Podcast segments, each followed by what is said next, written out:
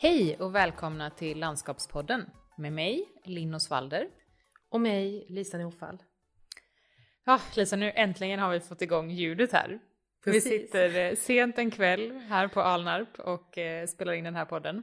Vi har nya mikrofoner som vi tänkte att nu ska allt funka och vi ska få jättebra ljudkvalitet. Men så har det varit väldigt svårt att, att lära sig hur det fungerar helt enkelt. Det är ju det här med tekniken. Ja. Men vi löste det. Ja, det känns ju ändå bra att vi kunde lösa det själva. Eh, dagens avsnitt så har vi ju tänkt att vi ska börja våran eh, miniserie som vi kallar byggprocessen landskap i förändring. Och tanken är här att vi då ska gå in lite djupare på de olika skedena i byggprocessen helt enkelt. Och dagens avsnitt kommer vi då ägna till planskedet. Och sen kommer vi vidare då att gå in på ytterligare skeden som vi har valt att kalla då idé och programskede, projekteringsskede, anläggningsskede och till sist förvaltningsskede. Precis, och jag ser ju jättemycket fram emot den här serien. Eh, dels för att det är kul att prata om såklart, men också för att det är inte så ofta som man får lägga ut hela den här processen och titta på den i ett sammanhang. Och du har ju jobbat väldigt mycket eh, som planarkitekt i eh, kommunal verksamhet. Så därför är det du som kommer få leda mycket av det här samtalet idag. Och jag ska försöka ställa lite skarpa frågor på vägen förhoppningsvis. Det kommer att bli jättebra. Mm. Men vi kör väl igång på en gång. Nu kommer vi alltså att prata om fysisk planering och olika planskeden. Och eh, fokus för det här samtalet kommer vara alltså just den kommunala planeringen i Sverige. Och det finns ju andra delar av fysisk planering som eh, förändrar landskap men som vi inte kommer att prata så mycket om idag. Planering av väg och järnvägsprojekt och regional planering. Mm. Men idag är fokus just den kommunala planeringen. Ja. Eh, och vi kan börja kring frågan just varför planeringen behövs och vad syftet är med de här eh, planskedena. Och eh, vi kan säga att mark och vatten, alltså vår miljö och vårt landskap, det är gemensamma resurser. Och de här allmänna intressena, de behöver på något sätt företrädas i mötet med ett exploateringsanspråk. Och i Sverige har vi då en planlagstiftning som heter plan och bygglagen, mm. förkortas PBL. Och den här reglerar planering och byggande. Den sätter i princip upp regler för hur planering och byggande ska gå till i Sverige. Mm. Och syftet med lagen är att främja en hållbar utveckling egentligen. Genom att se till att olika avväganden mellan intressen hanteras med hänsyn till hållbarhetsdimensionerna. Och det är mycket fokus på hushållning också. Och planlagstiftningen den sätter ju då ramarna för kommunens möjligheter att bestämma över enskilda intressen. Eh, och man kan säga att den har en viktig funktion i att säkerställa insyn i olika processer. Alltså att en kommun ska inte få planera hur som helst utan att de som är berörda får insyn. Så det är också viktigt ur ett demokratiskt perspektiv. Mm. Och eh, den kommunala planeringen då, som alltså regleras av plan och bygglagen, kan ju framstå som väldigt rationell och det är så den är uppbyggd. Men sen är det viktigt att komma ihåg att eh, verkligheten är ju oftast mer komplex än så. Mm.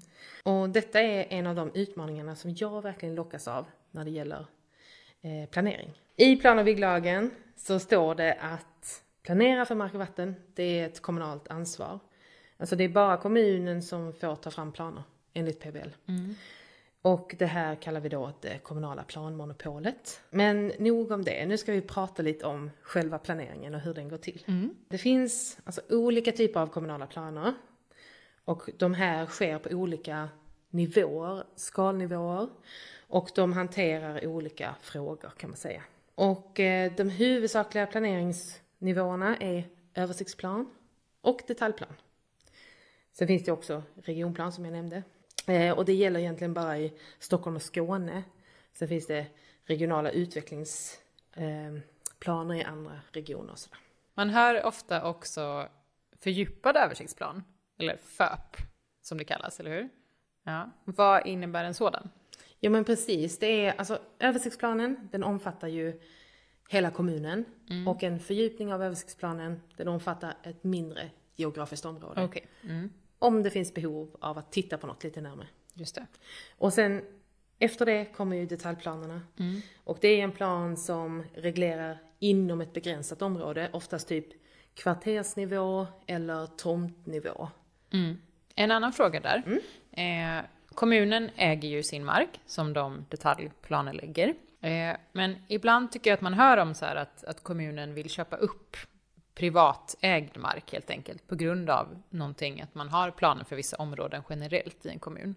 Hur går det egentligen till? Vad har kommunen egentligen för rättigheter för att köpa privatägd mark?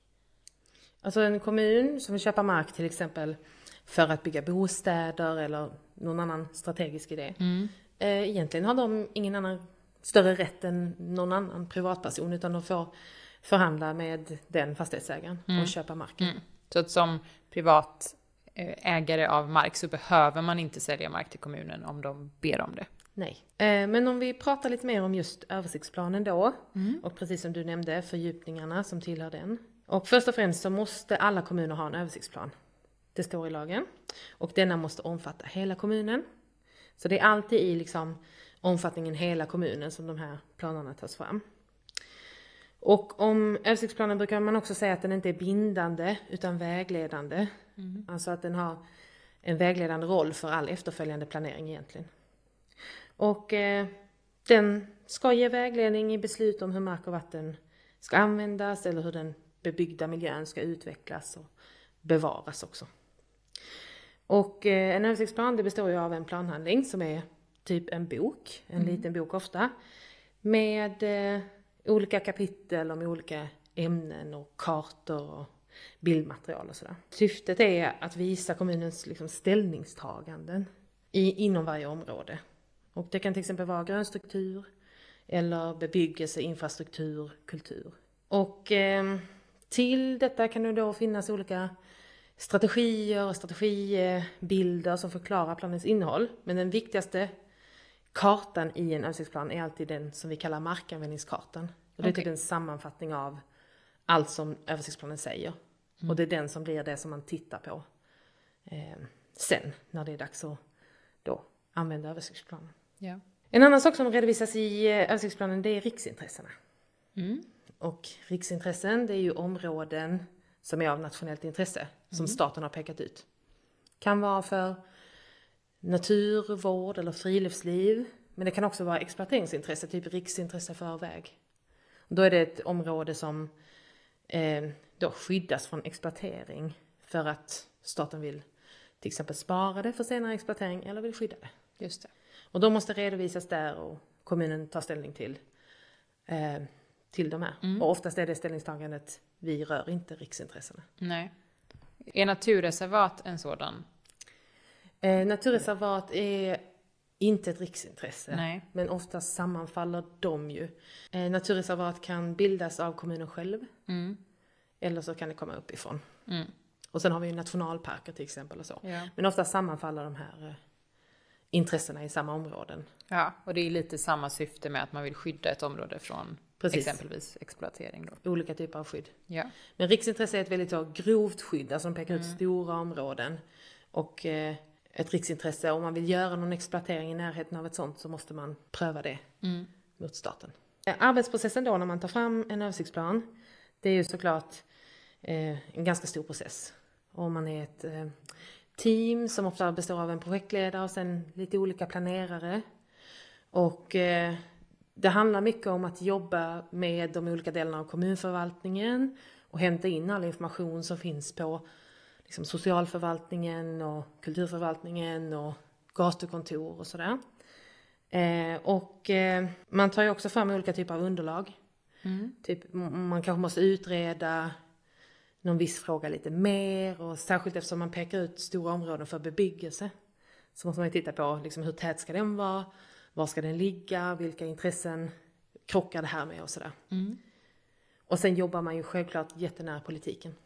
Ja. Eh, oftast har man avstämningar med någon sån här parlamentarisk grupp eh, med jämna mellanrum under processen och sådär. För det är ju så att all makt i Sverige utgår från folket och det är politiken, alltså de förtroendevalda som eh, håller i planeringen och det är de som har det yttersta ansvaret också. Sen är det vi såklart som är sakkunniga Mm. och som ger dem ett stöd i det. Det här med översiktsplan, de gäller ju ofta ett visst antal år, alltså en viss period, så det är inte jätteofta man jobbar med att ta fram den här då, om jag förstår rätt, utan det gör man under en, en, en period och sen ligger den och gäller ett ganska bra tag innan man börjar ta upp arbete igen med att förnya den. Ja men det är en jättebra fråga. Eh, det är så här att vart fjärde år, alltså varje mandatperiod, då ska en översiktsplan aktualitetsförklaras. Att eh, politiken helt enkelt ska säga att vi står bakom den här fortfarande. Alternativt så gör man lite ändringar och mm. eh, prövar den igen. Okej, okay, så det görs var fjärde år? Ja, mm. och förr var det lite så att eh, översiktsplaner blev liggande väldigt länge och mm. de blir ju inaktuella efter ett tag. Mm. Så det här är en liten puff i en riktning att översiktsplan, det är liksom ett kontinuerligt arbete. Mm. Något som vi ska jobba med hela tiden och hålla uppdaterat. Och särskilt nu med digitaliseringen av planprocessen så ligger detta lite i tiden. Och mm.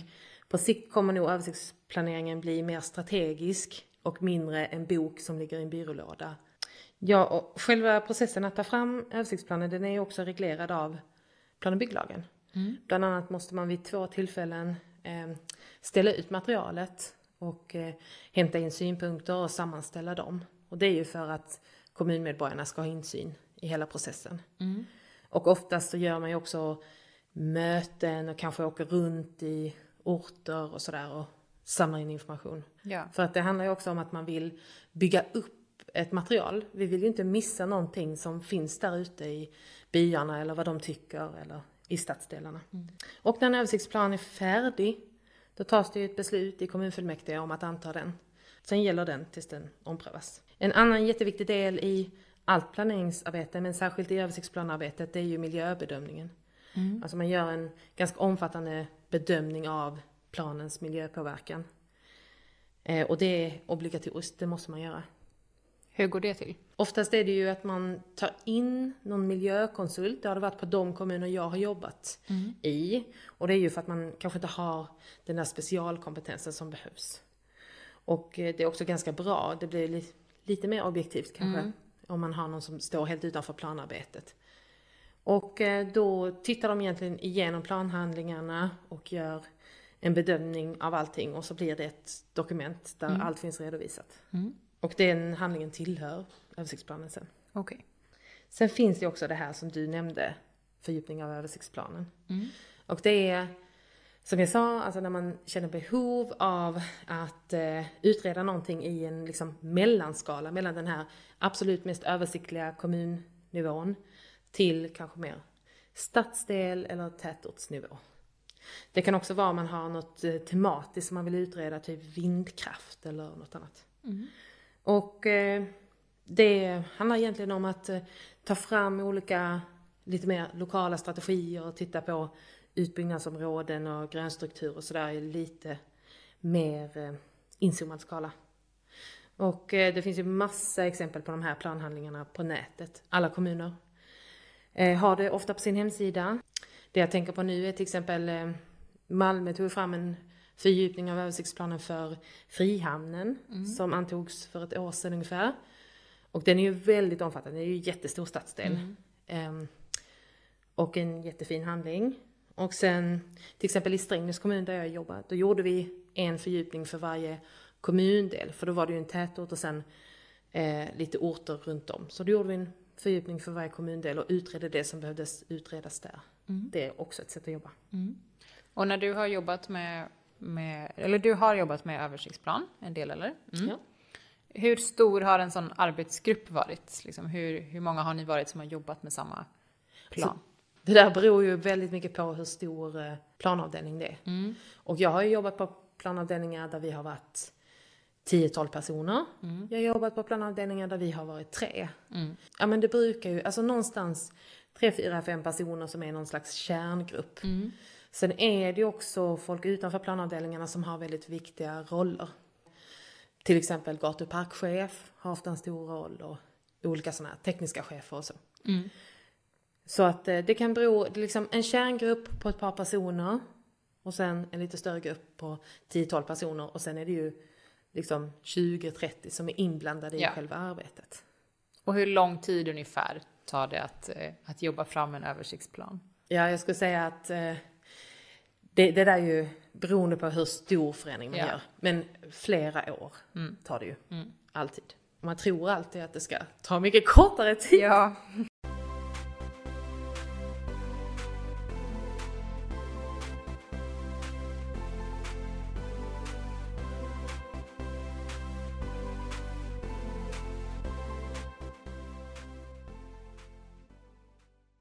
Nu tänkte jag gå in lite på detaljplaner. Ja. Och detaljplaner de finns i alla tätbebyggda områden i Sverige. Om man tittar på sådana här kartor så ser det ut som ett lapptäcke över hela tätorten eller staden i princip. Just det. Och de har ju kommit till när det har behövts. Och en detaljplan den reglerar alltså vad man får göra inom ett begränsat område. Och till skillnad från översiktsplanen så är ju detaljplanen juridiskt bindande. Alltså det är en slags markanvändningsavtal där kommunen säger du får göra det här på den här tomten och du får göra det under de här förutsättningarna. Ja, oftast börjar det ju med att någon vill göra någonting. En fastighetsägare eller ett bostadsbolag vill kanske bygga bostäder eller en lagerlokal eller en butik eller så är det en idrottsförening som ska ha ett nytt klubbhus och en ny fotbollsplan till exempel. Då ansöker de om att få göra en detaljplan. För en detaljplan måste göras om det gäller ny sammanhållen bebyggelse. Det brukar vara ett par hus, typ så här, tänk fem hus i en klunga. Det är absolut detaljplanekrav på det. Eh, eller om en bebyggelse ska utvidgas, alltså att tätorten växer eller den ska bevaras. Eh, eller om det är ett byggnadsverk som påverkar omgivningen väldigt mycket. Och eh, när den här ansökan har behandlats av politiken, då kommer ju det här projektet till mig som planarkitekt. Och i ett detaljplaneprojekt så jobbar man ofta som ensam handläggare. Och så har man ju sina kollegor såklart och möten och avstämningar och sådär. Men man är ensam projektledare. Allt som oftast. Så de här ansökningarna som kommer in, de kan alltså både, de kan komma från vem som helst. De kan komma från en privat aktör. Ja. Men de kan väl även vara internt inom kommunen att man vill göra detaljplaner Exakt. på sin egen mark. Och då är det ju, om man som kommun äger mycket mark så är det ju vanligare. Och eh, det där är väldigt olika från kommun till kommun.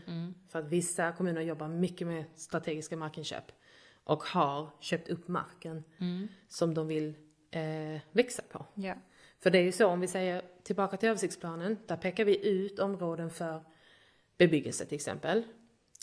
Eh, men kommunen kan ju inte bestämma att det ska byggas där om de inte äger marken. Nej. Utan då måste man ha med sig de som äger marken. Och det är ju det ständiga dilemmat. För det finns ju både de som äger marken där det är lämpligt att bygga då, fast kanske inte vill. Och sen finns det de som äger mark där det inte är lämpligt att bygga, men de vill exploatera. Och då hamnar liksom kommunen i svåra situationer. Där de antingen då lockas att tillåta något som kanske inte är så lämpligt, eller inte kommer fram med sin eh, väldigt lämpliga strategi för Nej. att någon markägare då står i vägen. Är det ett vanligt eh, liksom, problem man stöter på? Att det handlar mycket om de här eh, diskussionerna om, om markägande? Jag skulle säga att markägarskapet på det här sättet som jag beskriver har jättestor påverkan på hur städer växer. Och sen är det ju alltid olika beroende på om det är en kommun i ett eh, storstadsområde eller om det är en kommun i landsbygd. Och det är ju så att många kommuner i Sverige växer men det finns ju också de som krymper och jobbar med avfolkning. De har ju en helt annan situation. Ja. Men plan och bygglagen är skriven väldigt mycket för tillväxt. Den, Mm. den handlar om att främja, alltså få saker att hända. Mm. Eh, så där är det ju inte så, den, den är ju inte så bra på att hantera minskade städer. Eller Nej. den är inte så värdefull då. Just det. Och en detaljplan, eh, det behöv, eller behöver det alltid vara att det är en ansökan som kommer in om att det finns ett intresse av någonting? Eller kan kommunen detaljplanelägga sina områden för framtida projekt om man säger så? Att det inte behöver göras just när ett behov uppstår? Nu måste jag först tänka lite, Mm. för det är ju så, men om kommunen vill exploatera Mm. eller förbereda för exploatering genom att göra en detaljplan, då behöver de också ansöka om planbesked som, Mm.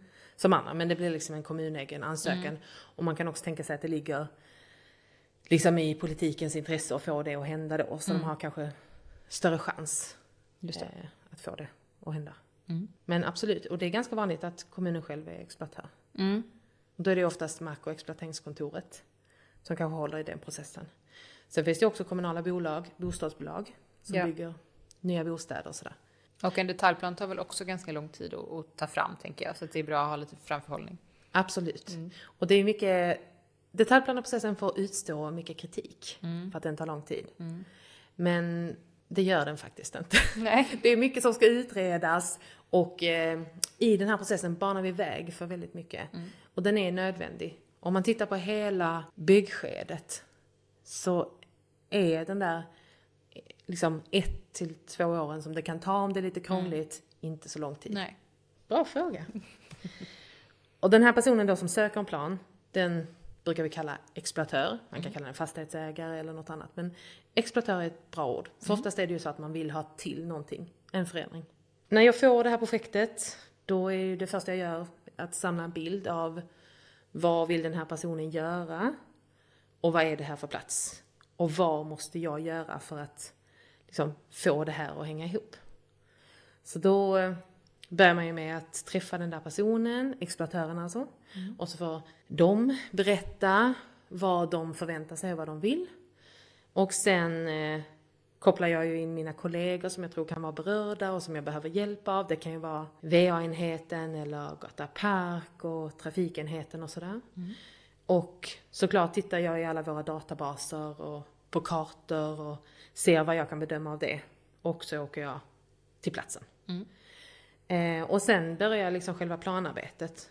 Det kan vara mer eller mindre svårt att få det där att hända som exploatören önskar. Eh, och det är mycket dialog fram och tillbaka, att man kanske inte kan få till den exploateringen som de vill, eller detta får inte plats här. Eh, och så har de å andra sidan sina krav, att de vill ha en viss eh, exploatering eller att de vill ha det på ett visst sätt. Ehm, och sen gör man ju också en del utredningar om det behövs. Det är egentligen saker som jag då som planarkitekt inte har kompetens inom. Det kan vara att man gör en geoteknisk undersökning eller att man behöver titta på markföroreningar eller naturinventeringar.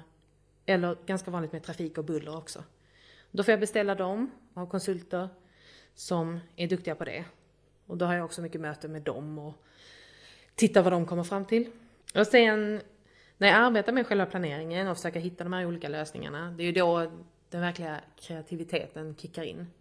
För det handlar om liksom att se, eh, se så att byggnaden funkar i landskapet, se så att det finns plats för dagvatten och tänka hur mycket friyta det finns och sparar vi nu tillräckligt mycket plats för en ordentlig bostadsgård och just det här att ta höjd för allting som kommer komma sen.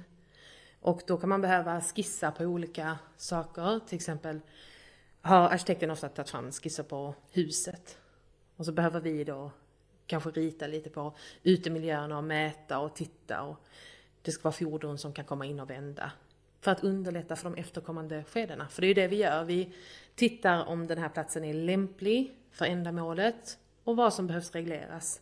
Samtidigt som vi måste hålla liksom spännvidd för det som kan komma i senare skeden.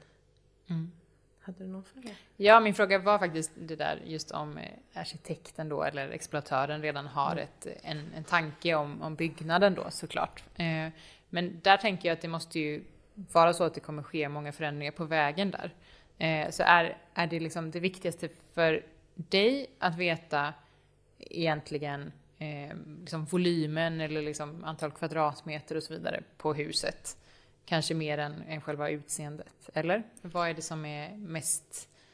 Eh, ja, vad är, vad är allra viktigast där i detaljplaneskedet? Ja, alltså rent tekniskt så behöver man ju kunna prata om volymen Mm. eftersom man reglerar till exempel hur hög en byggnad får Mm. vara och man reglerar ju hur stor byggrätten är Ja. på marken. Men sen är det alltså saker som har med utformningen att göra kan också påverka det där, Mm. typ taklutningar och balkonger och sånt där. Mm. Och sen är det ju så, beroende på vilken miljö man är i, så tittar vi ju på hur den här bebyggelsen funkar ihop med det befintliga landskapet. Eh, Så då kan det vara att man behöver reglera delar av det, eller se till att det är något som passar bra som kommer in. Mm. Just det, så att även en viss liksom, kulör till exempel skulle kunna vara väldigt viktig i detaljplaneskedet redan för att veta att det passar i kontexten eller ett material till exempel. Absolut, i vissa fall där Ja. det är väldigt viktigt. Men sen är det där också en hårfin gräns. För som planarkitekt får man inte bli för klåfingrig och vilja reglera saker som rör gestaltningen om det inte är helt viktigt. Och det kan vara jätteviktigt till exempel om eh, det är ett nytt område i ett öppet landskap där bebyggelsen syns väldigt mycket och den inte ska påverka. Eller om man är inne i en gammal stadsbebyggelse och det, det finns vissa skydd och sådär. Ehm, Men jag tror att det är viktigt att man har tillit till de efterföljande processerna.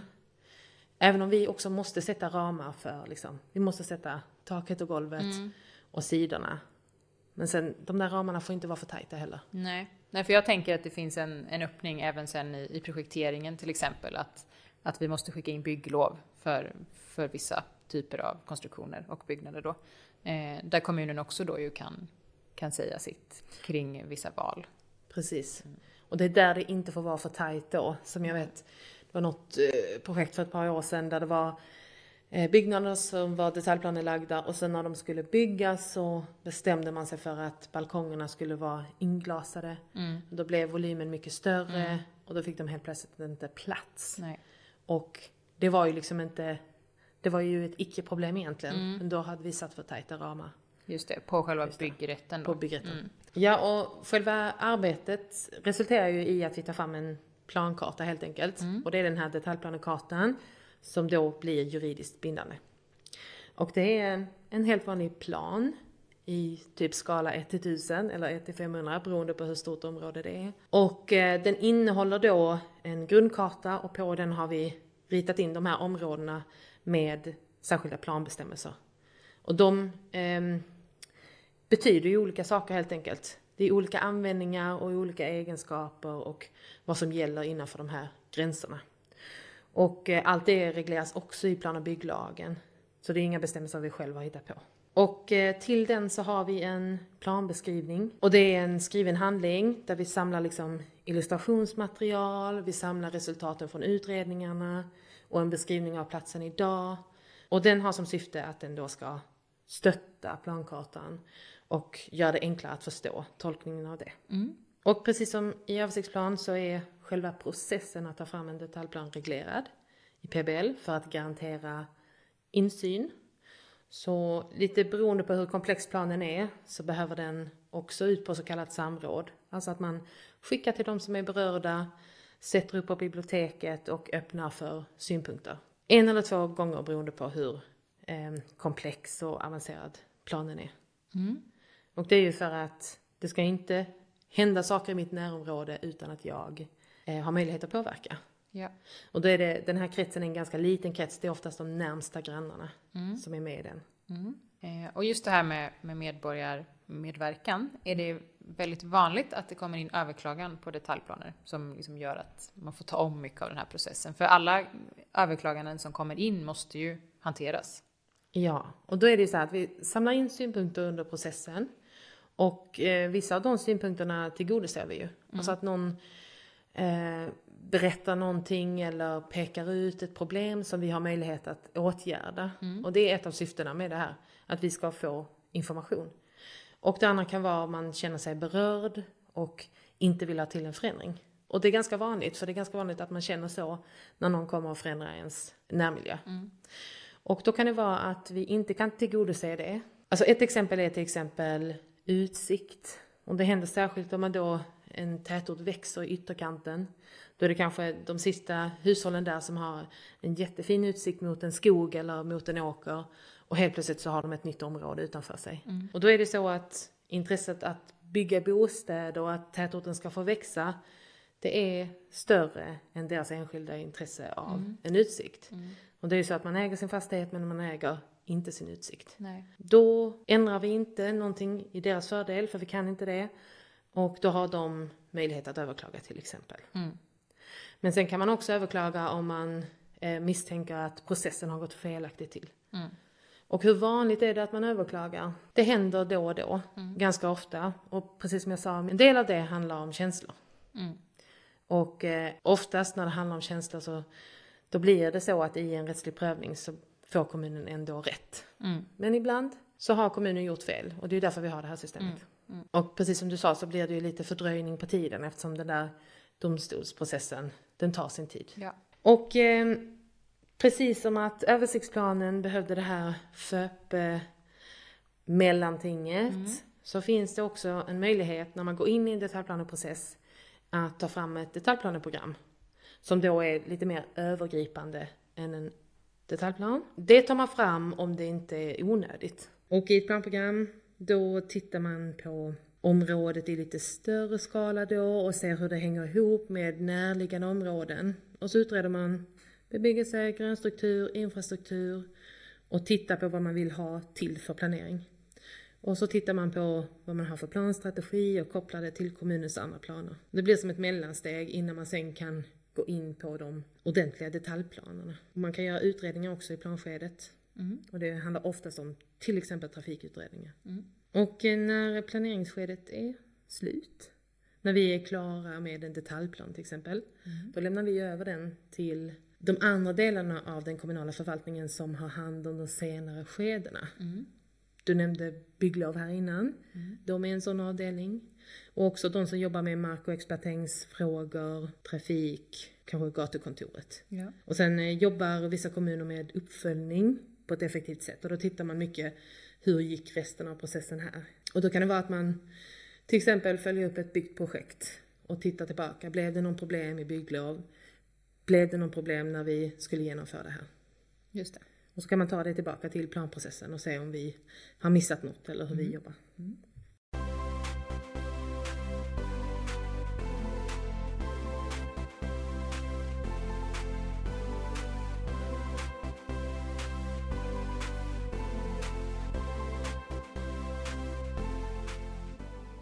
Så, nu ska jag ta en kort sammanfattning Ja. av det jag har pratat om. Det kan vara bra. Och då är det alltså att den kommunala planeringen består främst av översiktsplan och detaljplan. Och översiktsplan det omfattar hela kommunen. Den innehåller strategier och ställningstagande på en översiktlig nivå. Och översiktsplanen är vägledande för all efterkommande planering och byggande i kommunen. Och sen har vi detaljplanen. Den handlar oftast om ett kvarter eller en tomt, alltså ett begränsat område. Och det, i detaljplanen så utreder man om något är lämpligt på en plats. Och i så fall hur det ska genomföras. Och detaljplanen den innehåller bestämmelser om hur då marken får användas. Vad som är allmän plats bestäms och vad som är privat kvartersmark.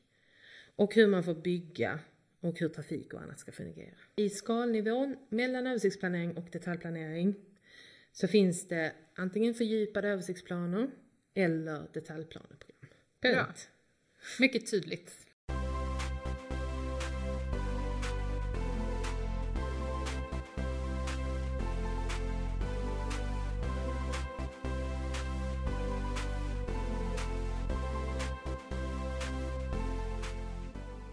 Kort fråga först där. Att är, det, är det alltid, om du jobbar som planarkitekt på en kommun, jobbar du alltid då både med översiktsplan och detaljplan? Eller kan man vara specialiserad inom något av områdena? Man kan absolut jobba med både översiktsplan och detaljplan. Men eh, det är också vanligt att man är specialiserad översiktsplanarkitekt eller specialiserad detaljplanarkitekt.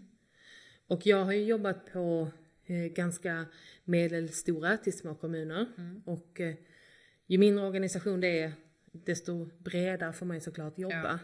Eh, och jag vet att det finns ju planavdelningar i Malmö stad där de liksom jobbar 50 personer främst med detaljplaner för att hinna ta fram det i, i takt och Ja. så. Ehm, så absolut att du kan specialisera dig. Du kan också hålla dig öppet. Och för mig personligen så är det nog så att jag tycker om att få jobba i hela den här planeringskedjan. För det sitter verkligen ihop och det är ju så att strategierna ska vara ett stöd för efterföljande skede och sådär. Och det går att göra när man jobbar i en liten kommun. Men det blir svårare desto större organisationen blir. Jag tänker att jag är en ganska fritänkande människa och eh, jag är ju väldigt förtjust i det här landskapsbegreppets liksom, holistiska angreppssätt och sådär. Mm. Och för mig så innebär mötet med den här ganska rationella planeringen ehm, en väldigt kul och intressant utmaning. Jag tycker om att jobba med de här processerna men jag tycker också om att kunna utmana dem när det behövs. Sen tycker jag också att det vardagliga arbetet som kommunal planerare är väldigt varierat.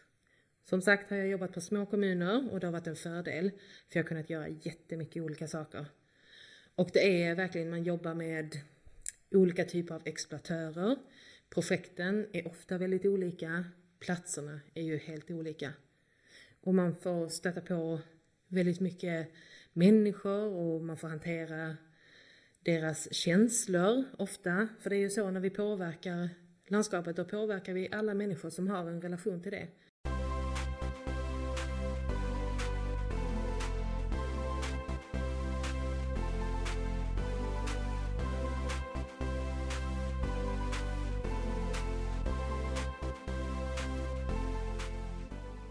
Alltså det är väldigt kreativt.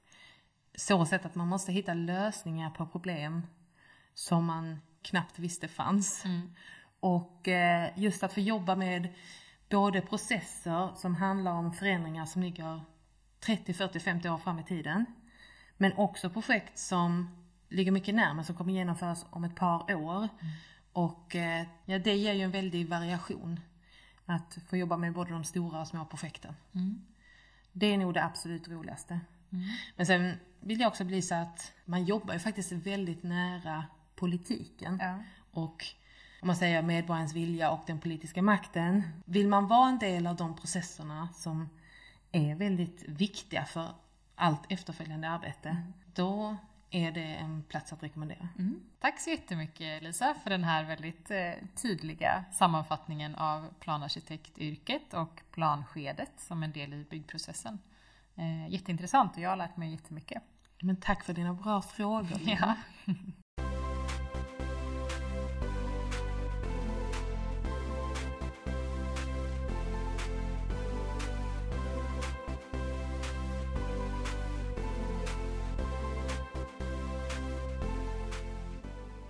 Okej, då har vi kommit fram till veckans spaning som jag har förberett den här gången. Eh, och du vet ju inte vad det är vi ska prata om, eller du har fått en liten hint. Ja. Men eh, jag har försökt då att hitta någonting som var lite kopplat till det vi har pratat om här idag. Och det har ju bara handlat om planering, planering, planering. Och du nämnde lite i början där också vad, vad tanken egentligen är. Vad är syftet med att vi planerar våra städer så mycket? Och det vi vill uppfylla det är ju faktiskt att vi vill skapa hållbara och vackra livsmiljöer för människor att eh, bo och trivas i. Och därför så har jag tittat lite på Samhällsbarometern 2020. Vilket alltså är då en undersökning som är framtagen av konsultföretaget PE Teknik och Arkitektur.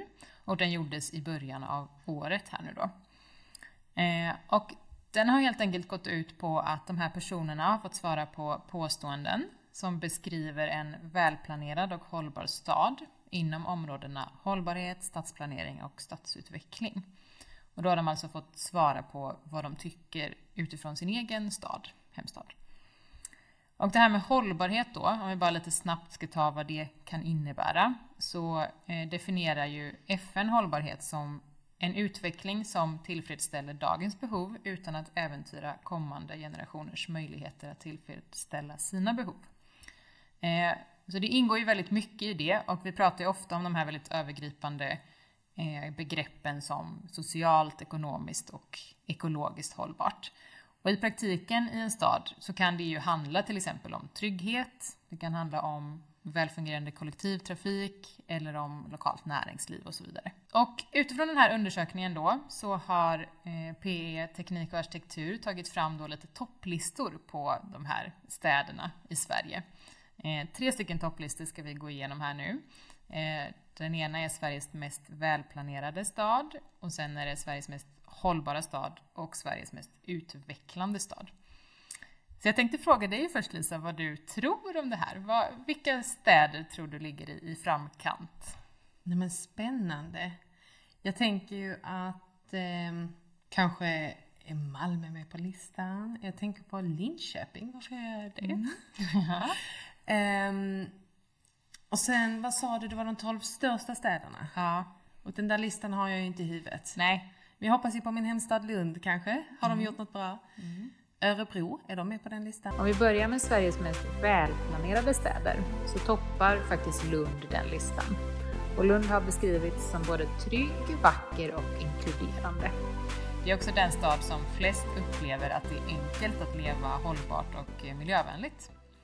Det upplevs också som en, att Lund är en stad som faktiskt jobbar mycket aktivt med att utveckla just sitt miljö och hållbarhetsarbete ytterligare. Och det anses också finnas en väldigt bra variation mellan gamla och nya bostäder i staden. Och eh, tvåa på listan där har vi faktiskt Örebro.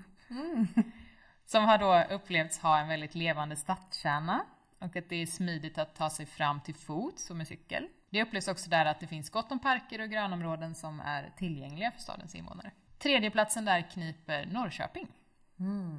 Som framförallt kanske är en, en stad på frammarsch. Att många tycker att det, det händer och utvecklas väldigt mycket där. Verkligen. Mycket stadsförnyelse och utveckling som pågår. Vilka som eh, floppar den här listan då? Vad tror du där?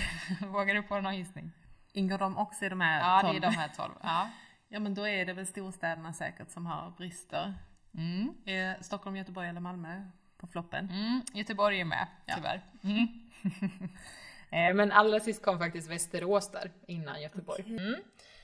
Om vi då tittar på Sveriges mest hållbara städer så toppar ju Lund även den listan. Okej. Eh, Så den är, är både mest välplanerad och mest hållbar utifrån den här undersökningen. Då.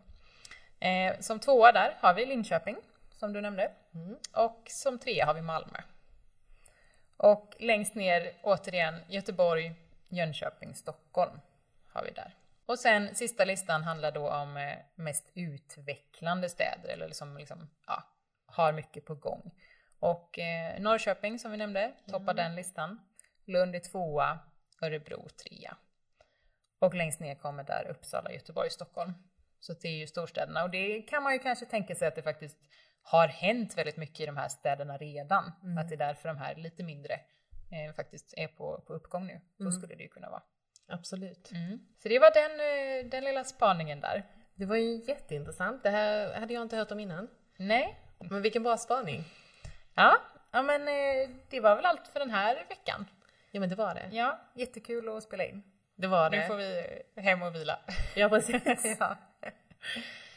Men eh, som vanligt så eh, får ni jättegärna kontakta oss på vår mejladress som är landskapspodden slu.se. Vi finns också på Instagram där vi heter Landskapspodden. Och vi lägger säkert upp någon, någon passande bild där också nu utifrån Absolut. detta avsnittet. Kanske på en detaljplan eller så. Ja, och tveka inte att ställa frågor där eller mejla oss om ni har frågor kring det här som vi tog upp idag. Ja, Så följer vi upp det i kommande delar av den här ja serien. absolut. Eller om ni generellt har tips på ämnen ni vill att vi ska ta upp. Mm. Då tackar vi för oss. Ha det bra. Hej då! Hej då!